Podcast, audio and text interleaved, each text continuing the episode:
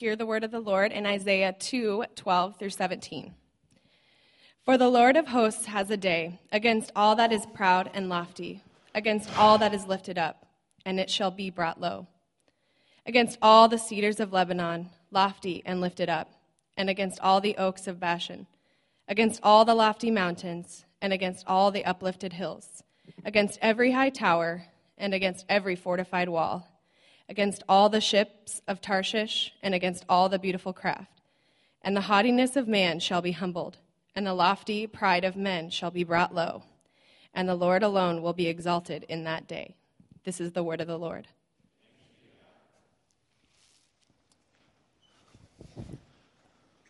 Good morning. If you have your Bible, you can open it to Isaiah chapter 2. We'll be jumping around a little bit in the Word today. So it'd be good to have handy. Uh, welcome. My name is Charles Jones. Uh, my wife and I, Manon, have been going to Redemption Peoria since a little bit before the start, and we're super grateful to be a part of this church. And I'm uh, honored to be able to be up here today in front of you to um, hopefully bring God a ton of glory and myself none, and uh, just encourage you with the word. So let's pray, if you don't mind. Father, thank you for your grace.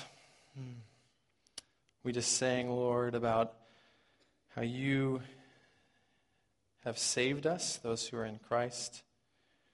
You've given life to us when we were dead. And Jesus, it's all because of you that we can come to the Father. Because you are the blameless one who took our sin, and you give us your righteousness. So, we who were dead can now be alive. And we can give you glory, Lord, and we praise you for that. Spirit, would you please move in me to proclaim your goodness and your excellency, Lord? And would you move in all of us in this room so we can know you, Lord? I pray for those in this room that don't know you, Jesus. Spirit, move in their hearts to save them so they can know freedom for the first time. We pray for all who in this room know you, Jesus. And man, we just always run back to other stuff besides you. So strengthen us in your word and let us walk in you. We ask that you be glorified above all things, Father. Let it be so. In Jesus' name, amen. In Matthew 16, we see an interaction between Jesus and his disciples, and it's probably familiar to many of you. Jesus and his disciples came into the district of uh, Caesarea Philippi, and he asked his disciples, who do people say that the, or what what do people say about the Son of Man? Who do people say that the Son of Man is?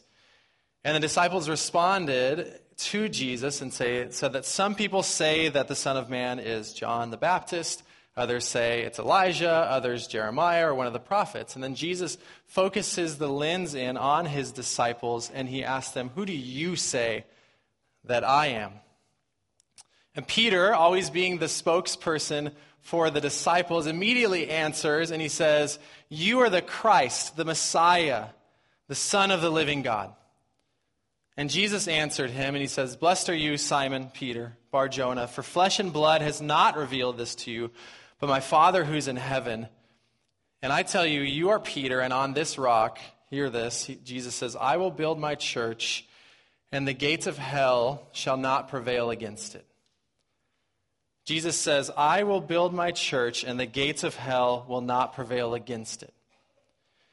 Now, we've been looking over the last four weeks, this being week five, back through history about 500 years and seeing a microcosm of what Jesus says here. We see two things when we look at history from the moment Jesus said this to today. We see that Jesus is building his church and we see that the gates of hell are really, really trying to prevail against it. We constantly see those two things that Jesus is building his church and the enemy is constantly trying to take it down. And yet, Jesus continues to build his church. And as we've looked back through these five solas, specifically into the 1500s, I know some of you could care less about history, and that's okay. You don't have to be a history buff to, to track here. As you look back into the 1500s, at kind of the powder keg explosion of what we now call the Protestant Reformation, we see these things. we see that the church, uh, the Catholic Church, with Catholic is just a synonym for universal, which Catholic Church, at the time, the church, was filled with the enemy's agenda. Corruption and greed and power, oppression were all the main goals of many in the church, especially many in power throughout this era. And so we see that Jesus promises to build his church, and he says the gates of hell will not prevail against it. And yet, we can look at the Catholic Church, the church in the 1500s, and we can see that the enemy is actually using the church to go against Jesus building his church, which is just crazy. We see that Leo X, who is the pope at this time, is widely considered like one of the most corrupt popes in all of history by believers and non believers. It's not a Protestant thing. Uh, he loved opulence and he made sure that the church was all about it. And so, as we talked about the last four weeks, we th- see that indulgences came up. We see purgatory come onto the scene theologically. And what the church was saying to the people was your aunt who passed away, she's not in heaven, but she's also not in hell. She's in this in between place of waiting called purgatory, which, by the way, is not in the Bible. And in order to get her out of purgatory, you can do these things, you can say these prayers, but you can definitely give us money. And we'll either get you a sheet of paper saying, hey, your sins are forgiven, so you're good, or hey, she's good. So your loved ones who have passed on, just to make sure that you know they're in heaven which is wickedness. It's evil, it's sinful, and yet the church was the, was the body doing this. And the reason that these indulgences were sold wasn't just to steer people away from Jesus, it was to bring in uh, revenue. Legitimately, St. Peter's Basilica, which is the largest church in the world now, the church in the Vatican, was beautified and built through this fundraiser. It was essentially a building fund. And so for centuries, people were led astray by the church so that the church could get glory and not God. And so in this darkness, we've been focusing in on one individual by the name of Martin Luther. Now, Martin Luther was one of many reformers, but he's the one we look at the most, I would say, at this time, because he essentially took on the powers that be so that people could know Jesus. Now, Martin Luther was just a German priest, a Catholic priest. He wasn't a Lutheran. I guess he was because his name was Luther, but he was a Catholic priest who was in the Catholic Church and he was reading his Bible and started to study the Bible and he saw what God called for in his word and he saw what the gospel was and then he contrasted that with what he saw and believed in the church and he called for reform, reform reformation, the Reformation. They didn't want to split from the church, they wanted to bring the church back to the Bible. And so Martin Luther comes goes from this essentially anonymous German priest, just like many of us in this room, no one will know our name worldwide, now or when we die. And that was Martin Luther. And then he goes from that, basically anonymousness, and he takes on essentially head to head the Pope probably the most powerful person in the world at that point. And it's all so that corruption can end and the glory of God can be proclaimed and Jesus can be known by the people. Chuck DeGroat says, but Luther was by no means the only light of the Reformation. He embodied the feeling of many that the Roman Catholic Church had strayed far from the original message of Scripture. Luther and the other reformers called for change within the church their point and purpose was not to split, to break away, or to start a new movement. It was always to reform what already existed in the Roman Catholic Church. He goes on to say, but it soon became clear that the church would not cooperate. Not all within the hierarchy of the church opposed Reformation, but the ones that really counted did. Putting God's word, word back into the hands of the laymen, the common people, committing to justification by grace alone, and affirming the centrality of God's glory hear this, would take away from the very things they were attempting to achieve the church's glory. Bigger buildings, beautiful cathedrals, the kind of places we like to visit on tours of Europe today. The church had fallen victim to the age old sins of pride, greed, empire building, and human glory, all things that would rob God of the glory he deserved and desired. and rob man of the opportunity to trust fully in God's goodness and grace. Now, you might, in 2018, in our context, be asking, why don't people just read their Bibles? Right? That's a normal question and a good question, except the answer is that many couldn't. The Bible generally was produced in Latin. A lot of times, the only copy in your town would be at the church, probably chained to the pulpit so no one could steal it. If you knew Latin, you'd have to go there to read it. You probably didn't know Latin, and the Bible at this point hadn't been translated into most of the normal dialects that we would know now as English, German, things like that. And when people, reformers, did translate them into the common language, they were punished by the church. So th- when you, in the 1500s, wanted to hear what God was saying, you would go to church and you would hear what the priest was saying. And so it took men like Martin Luther who could read the Bible to bring truth to the masses. And so, in this context, we see the foundation laid for what we've been going through, what we call the five solas. And again, sola is Latin for alone or only. And we've walked through first week sola scriptura, that scripture alone is the authority, not the church, creeds, confessions, or councils. Sola gratia, salvation is a gift of God's grace alone and not by our efforts. Sola fide, that salvation is received by faith alone, not our good works. Last week we talked about solus Christus, that Jesus Christ alone has obtained the salvation for all who believe in him through his death and his resurrection. And today, the last week of the series, the fifth sola, we're going to talk about soli deo gloria, which some of you have maybe heard before. To God alone be the glory so that everything would be to the glory of God. David Van Drunen said that this sola, to God alone be the glory, is the tie that binds all the other solas together. DeGroat says that every other doctrine and every other slogan falls under this truth. And we see in the Westminster Catechism that they say that the chief end, the goal of man, is to glorify God and enjoy Him forever. This was not a new idea in the 1500s. It's obviously not a new idea now. If you would, take a look at Isaiah chapter 2. So, as we've walked through just for a few minutes the context of the Reformation and kind of our roots, we are looking back about 500 years, 501 years to be exact, and, a, and about a month um, since Luther nailed his 95 Theses to the door of uh, the church.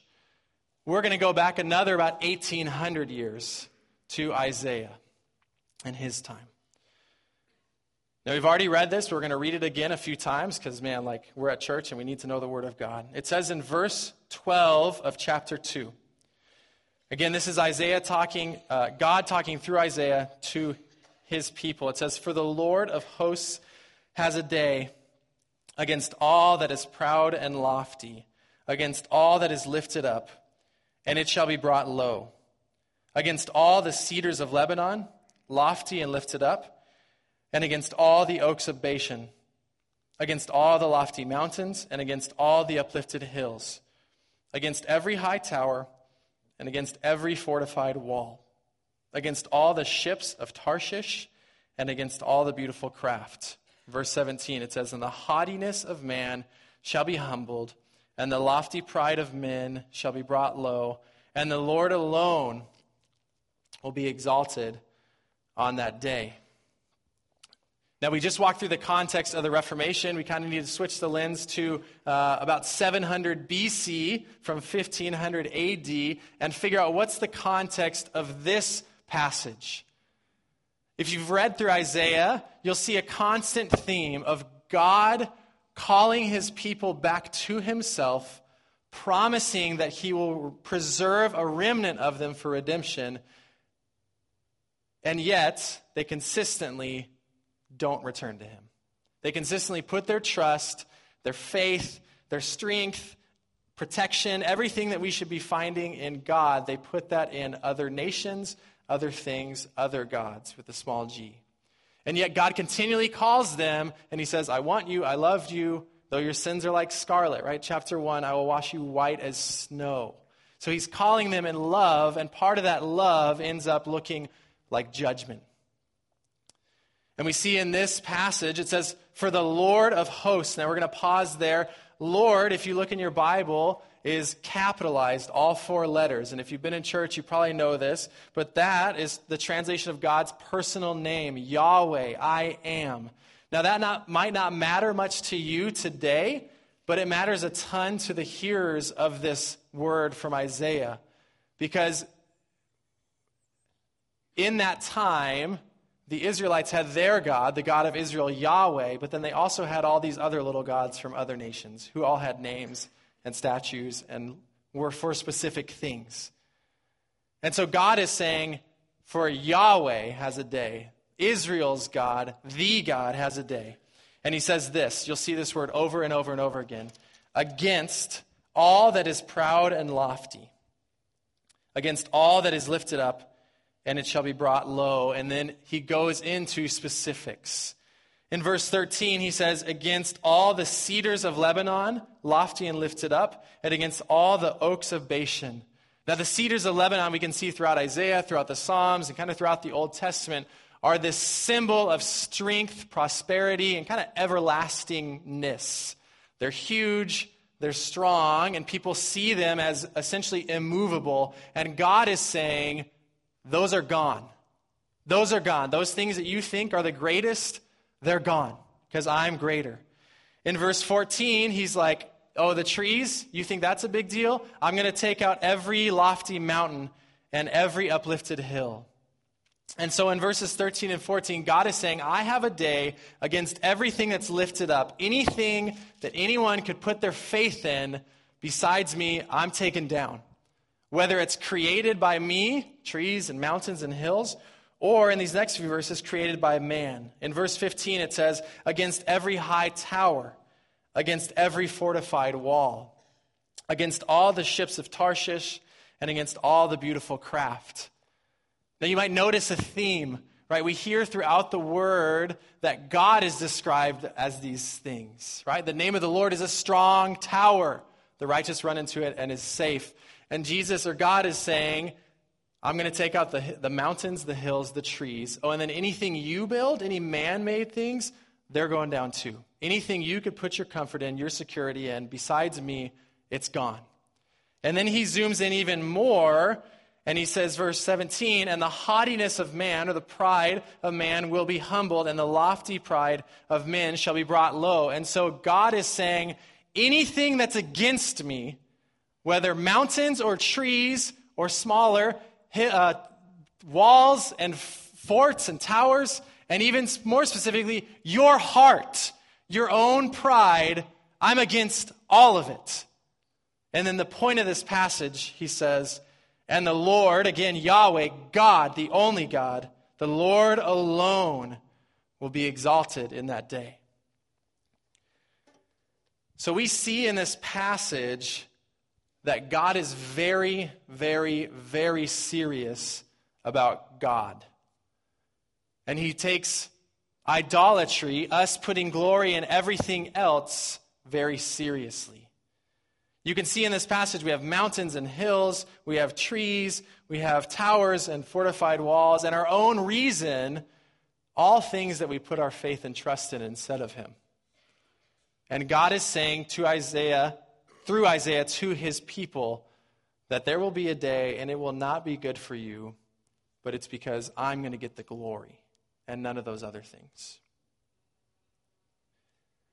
Now, we see throughout Scripture that this is a theme, right? From Genesis 1 to the end of Revelation. In Isaiah 42 8, God says, I am the Lord, that is my name. My glory I give to no other, nor my praise to carved idols. So, God Himself is saying, To God alone be the glory. Now, this matters in the, co- the case of the Reformation because there were institutions trying to take God's glory. This matters in the case of Israel with Isaiah because there are institutions and things trying to take God's glory. And people willingly want to give glory to other things beside God. Now, thankfully, we're enlightened enough that we're beyond this. Thank you. It says in Isaiah 6, 1 through 8, just to see what God says about his glory, Isaiah gets a glimpse of heaven and he says, In the year that King Uzziah died, I saw the Lord sitting upon a throne, high and lifted up, and the train of his, like the, the hem of his robe filled the temple. Above him stood the seraphim, these heavenly beings. Each had six wings. With two he covered his face, and with two he covered his feet, and with two he flew. And one called to another, these angelic beings, saying, Holy, holy, holy is the Lord of hosts. The whole earth is full of his glory. We see in Revelation chapters 4 and 5, we're not going to read it all, but you should. John gets this glimpse of heaven and he doesn't see his uncle playing golf with his buddies in the afterlife. He sees Jesus on the throne getting worshiped forever.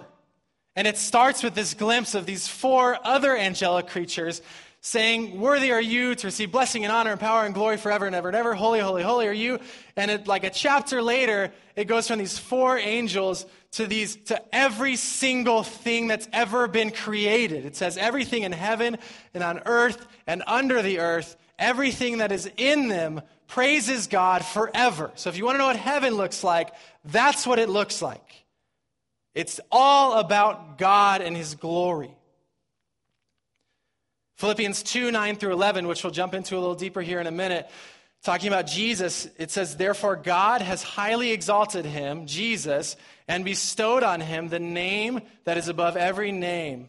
Listen, so that at the name of Jesus, every knee shall bow, and in heaven and on earth and under the earth, everything, and every tongue confess that Jesus Christ is Lord to the glory of God the Father.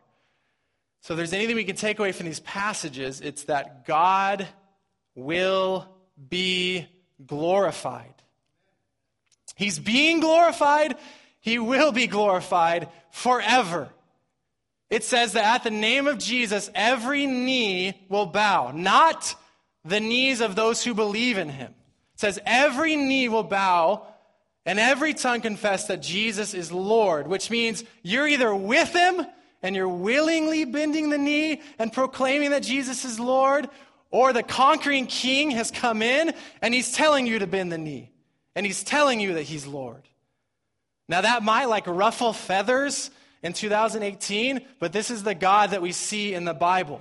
And this is the God that they saw in the Reformation, and they took it seriously what was happening around them. And we want to do the same. And so you might be saying to yourself, all right, I grew up in church. I know that God is glorious. That's like Christianity 101. Or you might be coming in and be like, this dude is really passionate about God's glory and I'm terrified of God. Or you might be in the middle, probably like me, where you're like, I've grown up in church and God's glory is terrifying because I recognize my own sin and there's no way I can ever get there. So you might be asking the question, great, God is glorious. That's like way up there and I'm down here. So what does that mean for me? There's good news and kind of bad news too. We'll start with the bad news.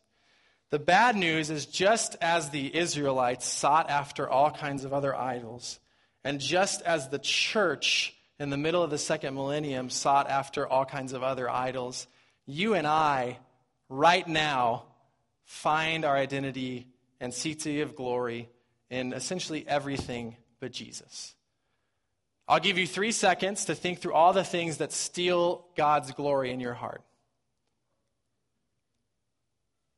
Three. Good job. That probably wasn't the hardest exercise you've ever done, right? Everything, good or bad, that pulls us away from God is trying to steal his glory. So that's the bad part. That our, heights, our, our hearts are filled with this desire to do everything that's not God and to pursue everything that's not God. And the good news is this you were created to give God glory, you were created to worship him. Paul in Acts 17, 17 28 in Athens, he says that in him, in God, we live and move and have our being. We just sang the first song. It's your breath in our lungs, so we pour out our praise to you. Like the only reason you're here is because God has chosen to hold the universe together, let alone keep your heart beating. In Ecclesiastes 3:11, familiar to many, it says that God has put eternity into man's heart. In Genesis 1, we see the creation story. It says God created man in his own image. In the image of God, he created him, male and female, he created him. And then in 1 Corinthians 10:31, and we see a similar command in Colossians 3 a few times, God says, whether you eat or drink mundane things, whether you eat or drink or whatever you do, do it all for the glory of God. So the bad news is that we always want to give glory to everything else. The good news is that we were created to give God glory. Two truths here. God is getting the glory, He will get the glory no matter what. The other one is that you are going to give something or someone glory no matter what. If you're in this room and you don't know Jesus, you might never talk about glory, and yet your life points to the fact that you're trying to make something bigger than you. Whether it's your success or your family or your career or yourself, we are all putting glory in something. Ken Sande says, What are you really living for? It's crucial to realize that you either glorify God or you glorify someone else. You're always making something look big. It's just a fact. And so it's almost like we have these two lines, and it's God's holiness and the fact that God will get the glory, and then it's us down here saying, we are giving glory to something, and it seems like they're never going to intersect. So that's the next question is, okay, I know that God is glorious. I know that I'm created to give him glory alone, not to anything else. How do I accomplish that? Man, because I'm looking at myself and thinking I'm giving glory to all these other things besides God. And I'm reading this passage in Isaiah and I'm freaked out. Well, there's good news. God alone, God alone gets the glory in our lives when we look to Jesus. Right? Like Sunday school answer number one How do we give God glory? Jesus. And here's why Jesus is the only person to ever walk the earth who really carried out 1 Corinthians 10:31 all the way. He ate, he drank, everything he did, he did it for the glory of God. He's the only one who carried out the fact that you can love your Lord, your God, with all your heart, mind, soul, strength, and your neighbors yourself. He's the only one to ever walk the earth who did these things perfectly.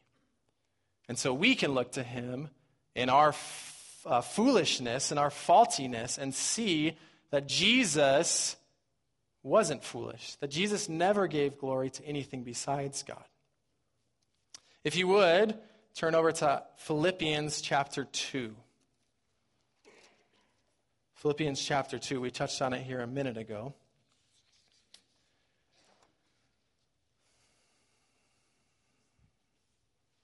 We want to answer the question how do I glorify God alone? If Scripture alone is the only authority, I've been saved by grace through faith alone. Christ's work alone is the only thing that, that accomplished that salvation. So, how do I give glory to God and nothing else? And the answer is we look to Jesus. Philippians chapter 2, verse 5. Paul is writing to the Philippians, and he says this again, Philippians 2, verse 5. Paul says, Have this mind among yourselves talking to believers, which is yours in Christ Jesus. Now listen. Who, though he was in the form of God, did not count equality with God a thing to be grasped, but emptied himself by taking the form of a servant, being born in the likeness of men. And being found in human form, he humbled himself by becoming obedient to the point of death, even death on a cross. Therefore, God has highly exalted him and bestowed on him the name that is above every name, so that at the name of Jesus every knee should bow in heaven and on earth and under the earth, and every tongue confess that Jesus Christ is Lord. To what? To the glory of God the Father.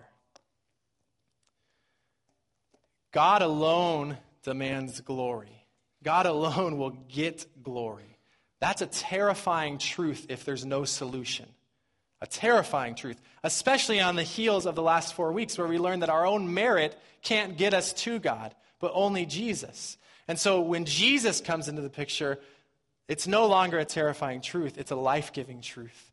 Because Jesus humbled himself and took on our flesh, we can be humbled to take on his perfect flesh. And when we walk in Him, when we, some of you guys aren't believers in here, when you realize and recognize that you are a sinner and that God is perfect, that He loves you, and He's made a way through Jesus, and when you say, God, I am a sinner, I need you to save me, Jesus comes in and He takes your sin and He gives you His righteousness, His rightness, His perfection, His holiness.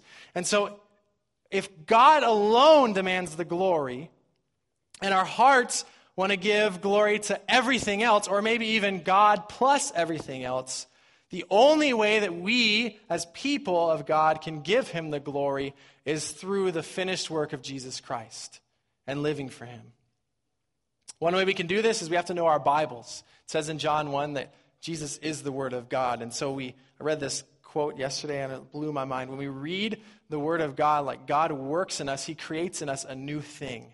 He continues to create things in us because He's making us to know Him more and making us to look more like Him.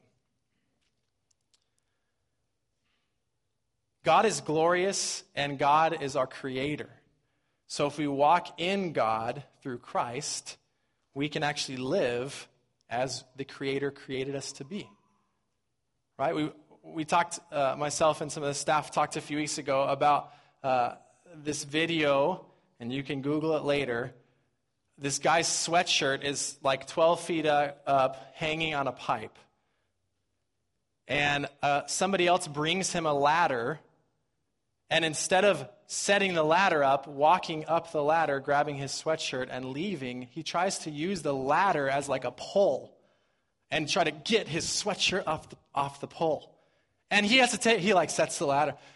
He like takes a break because it's so exhausting. And it's ridiculous because anybody watching that goes, dude, you have a ladder. Use the ladder the way the ladder was created to be used.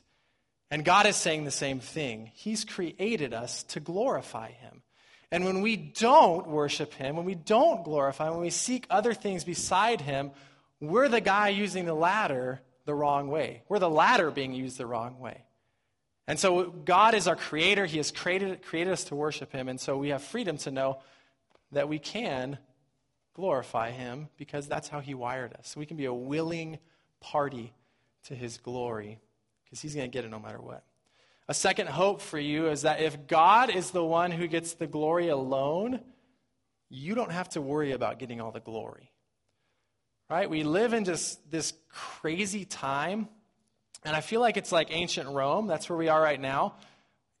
Assuming, like, Lord willing, a thousand years from now, people look back on the United States, they'll see that they were the greatest empire in the nation and most powerful, and they had everything they could ever want, and yet no one was happy. We're a culture that longs for happiness. I saw a guy I looked up to leave his wife, and people comment and say, Hey, man, I'm sad that happened, but I'm glad you're happy. We live in a culture that magnifies and idolizes happiness, and yet, guess what? No one's happy because that's our only goal, and yet we're all just dying on the inside because we're trying to make it all about us. Because if I can be fill in the blank, then I'll be happy. And God says, listen, I get the glory, not you. Rest. Walk in Jesus, rest in me, stop struggling and just walk with me. And so, the good news about God alone getting the glory is that you don't have to worry about getting any glory. So, perfectionism and anxiety and all those things, that weight can leave. Another thing is this we saw in Isaiah, we see in the 1500s, we see now that we have God who is ultimately good, who desires us, and we have all these idols who are ultimately bad and they desire us. When we put our faith and trust and hope in these idols, whatever they may be, right? We, we hear idol and we think of Israel and we think these carved images, but whether it's fantasy football or sex or anything in between, when we put our hope in those things, they promise, they try to promise what God promises, and yet they always leave us emptier than the time before. Right? Like, you guys have sinned. That, that shouldn't be new news. It's like you have a strainer under the faucet and you're trying to constantly fill it, and it's just continually emptying everything out. That's what sin is in our hearts. And so, if God is ultimately good and idols, everything that's trying to pull us from God, are ultimately bad, we can rest in the fact that when we walk in God, He'll get the glory and also He'll fulfill our joy. because we finally get to walk in a way that we're wired. God alone is worthy of all glory. And if you're anything like me, you struggle with that fact because we want to always put glory in other little things. And yet, at the end of everything, God is the one who's going to be getting all the praise. God gives us his son, Jesus, who fully glorified God alone while he was on earth, so that we can know God. He gives us Jesus so we can know God and we can glorify God in all that we do. Whether you're a nursing mother or a CEO of a huge company and everything in between, you can glorify God. Cutting the grass, accounting, whatever it is, because you're in Christ. He's gracious in doing this. He's gracious in, one, taking all the glory, because he's the only one that's worthy of it, but he's also gracious in allowing us a way to actually give him the glory through his son. So may we as believers be encouraged that with Scripture alone as authority, we can know that salvation is not by our works, but it's a gift of God's, of God's grace alone received by faith alone, through Jesus Christ alone, all for the glory of God alone. Let's pray. God, you're good. It just blows my mind that you get all the glory because we can't see heaven. We long so bad for you, for seeing you, we long so bad to give you the glory in all that we do, and yet we fall so short. It's a terrifying truth that you will get glory no matter what. And yet, it's the most refreshing and life giving truth that you give us your Son so that we can finally walk in freedom and give glory to you alone. And it's not an abstract thing, but we can walk in you and love you and live for you in everything, Jesus. Lord, I pray for those in this room that don't know you, God, that they would please come to know you. And maybe it's scary to think about your glory, that you'll get it, and they're giving glory to other things.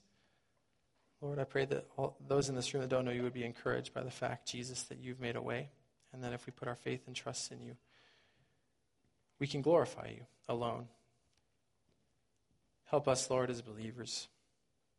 God, we, we put our faith and trust in everything else besides you. And you've called us to do the opposite. So, Spirit, work in us to glorify you as we take care of our kids and love our spouses and live in our singleness well and go to class and cut the grass, Lord. How we interact with others, with you, with ourselves, may it all be for your glory. We ask this, God, in Jesus' name. Amen.